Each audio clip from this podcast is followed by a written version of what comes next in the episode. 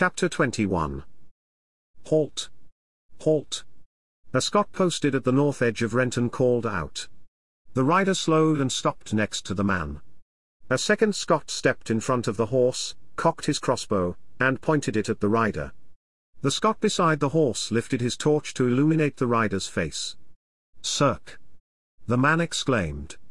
What are you doing here at this hour? Where is Alpin?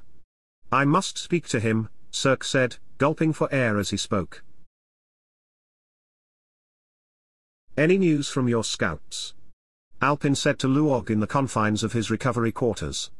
The small building proved useful for meetings of confidence. Alpin, they only left at dusk. They've yet to return, Luog replied. Are the men ready? I don't want to be surprised. We need to attack as planned, we don't know their numbers. Yes, the men are ready. Constantine and Gura both report that their men are in position and are prepared to move on your orders. Very good. We must stay alert. Alpin peered out the small window of the room. Night had come and a half dozen torches dotted the village, emanating a dim hue of amber light in the darkness. Where could they be? Alpin muttered. Les said that Chorich and the others would return by nightfall. Isn't that what he said? By nightfall, Yes, Luog replied, recalling the words and stroking his beard as he spoke. I'm as concerned as you, Alpin. But those boys have proven themselves. They'll be back, give them time. There may not be much time, Alpin said, still gaping out the window. A loud knock rapped on the door. Luog shot a quick glance at Alpin. Enter, Alpin said. The door opened and a messenger filled the entryway. Alpin, it's Cirque. He's come from Cashel, and he asks to speak with you. He says it's urgent. He seems somewhat out of sorts, so I have a man watching him. Cirque. Take me to him, Alpin replied and stepped forward to follow the messenger. Luog trailed behind him and grabbed a torch mounted outside the door as the two departed the dwelling. Cirque stood in the distance beside his escort. We thought you'd disappeared, Cirque, Alpin said as he approached the boy. I was told you've come from Cashel, that you had news. Is there something you know? Yes, Alpin, there is, Cirque said nervously. There's something I have to tell you. Well, I'm here. Go ahead.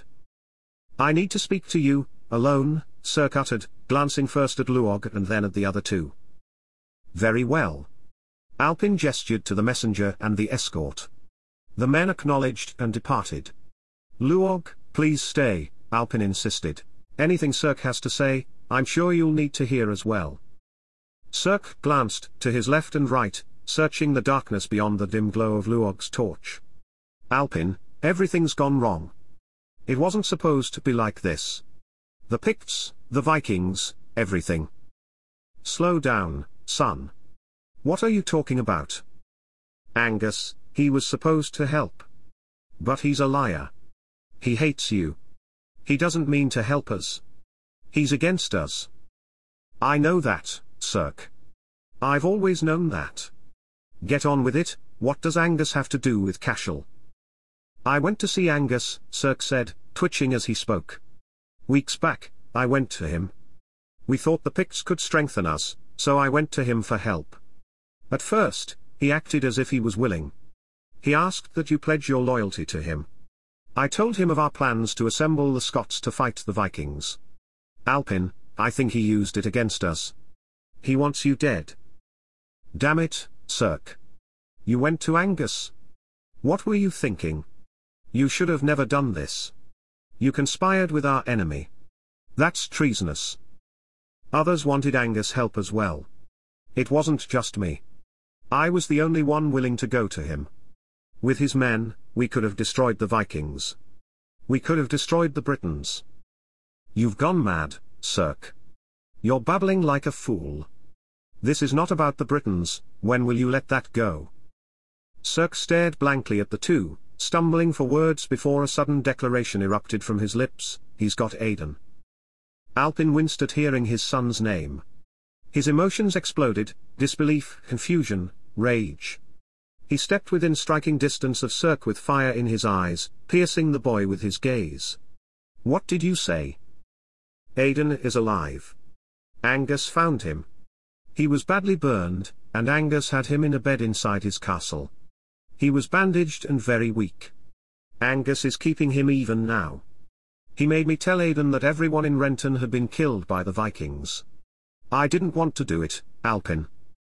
You saw Aidan alive. Why didn't you come to me? He made me do it, Alpin. I should cut you down where you stand. You're a fool, Cirque. A damn fool. You don't understand? You've never understood. Cirque shouted, his lips quivering.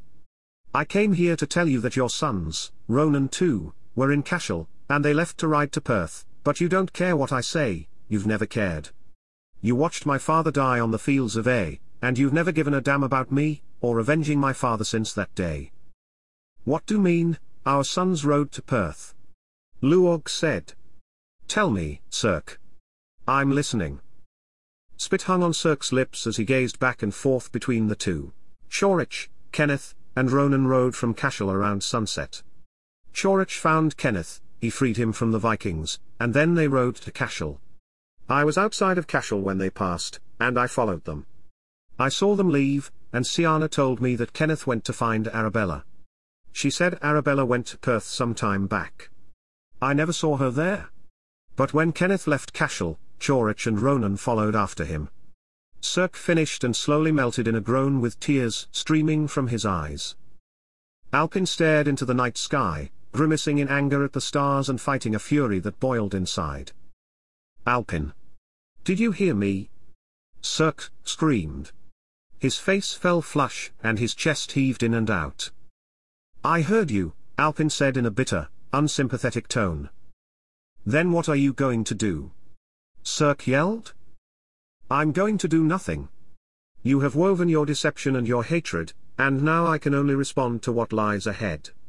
You never should have done this, Cirque. Me.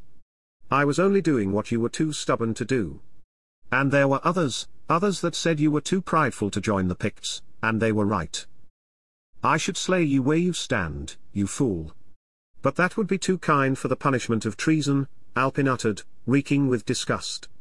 He turned and peered at Luog, then he shook his head and walked away. Then kill me. Kill me if you're so righteous, you coward. Alpin's steps slowed. He resisted the urge to turn back to the boy. Cirque slid a hand to his backside and pulled a small bladed dagger from his belt. He lifted the weapon and ran at Alpin. Luog lunged for the boy but missed. Alpin. Luog shouted. Alpin swiveled on his heels, but only to watch as a silent arrow suddenly plunged into Cirque's chest. The knife fell from Cirque's hand. He stared wide-eyed at the arrow protruding from his sternum. No. No, Cirque muttered, his voice quiet and helpless. Fright swept over his pitiful face. His body drew limp, and he dropped to the ground at Alpin's feet. Alpin bent and hovered over the boy. Cirque, Cirque. He grabbed Cirque's arm and shook him. No response?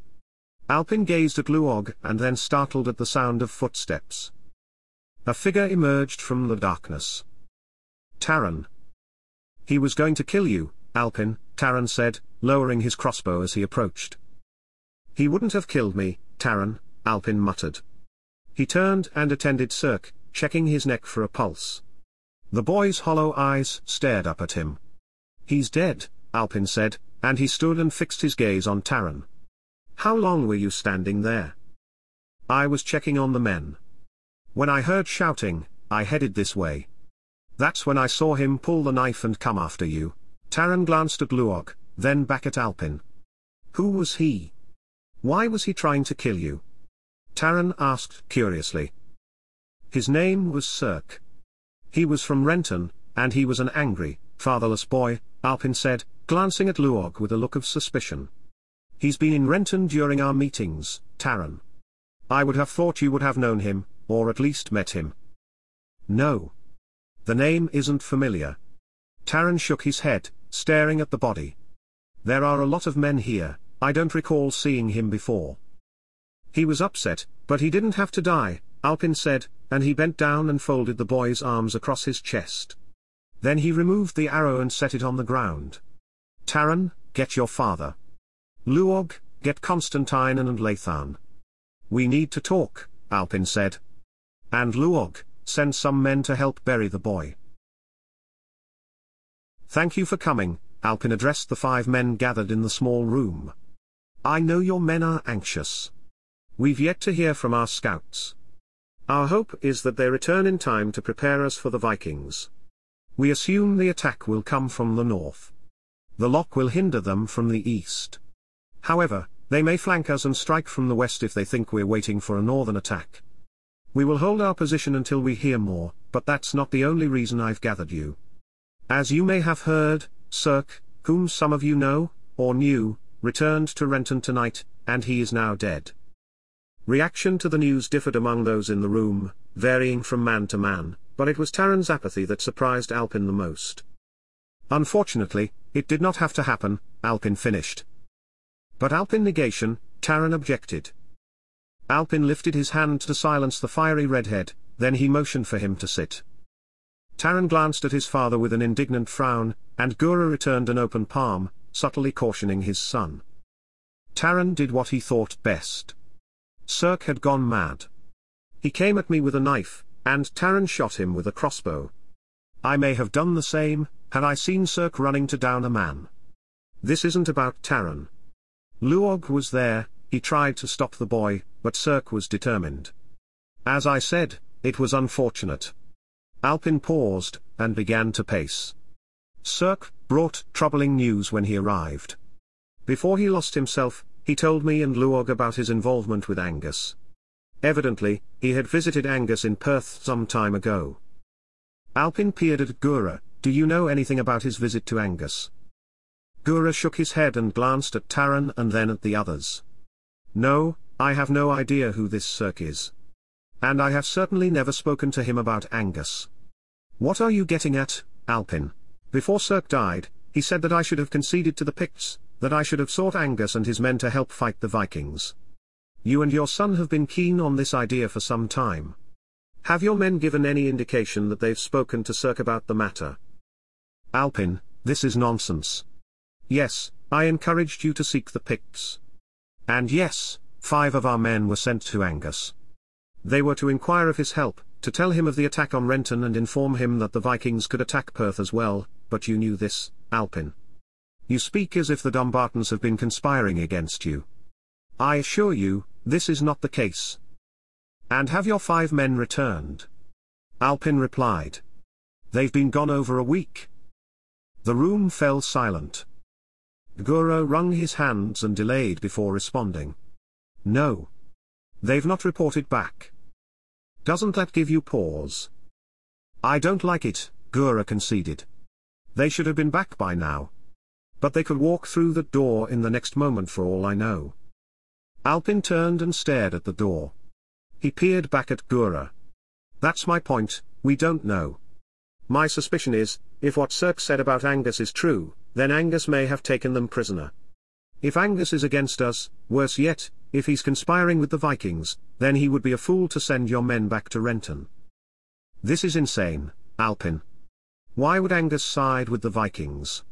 They're savages. They'd kill him the moment they met him. They have no need of the Picts. Do not underestimate Angus. He's not to be trusted. He's never been a friend, and only a fool would trust a liar.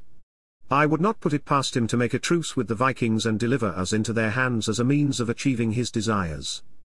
Are you saying that the Picts could attack as well? Constantine asked. I'm saying anything is possible.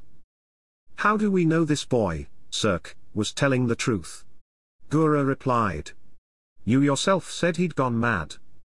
Mad, yes, but he was a close friend of Alpin's son, Aidan, Luog said.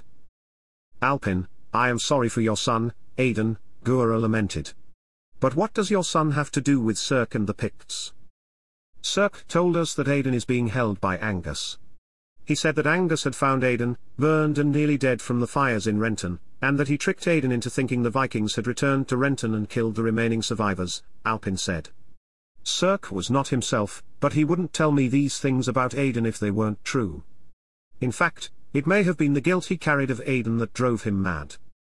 And possibly his anger over the death of his father, Taran added. Alpin peered at Taran, I didn't think you'd heard that much. He was shouting, Alpin, Taran said. Yes.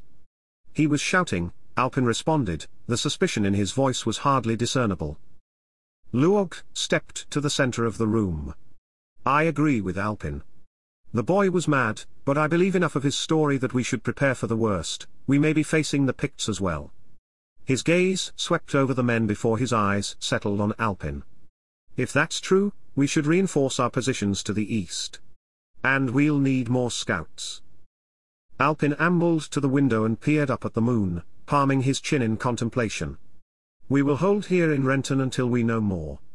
Each of you prepare your men, it will be a long night. And Luog, the scouts you noted, send out three more, and send them east.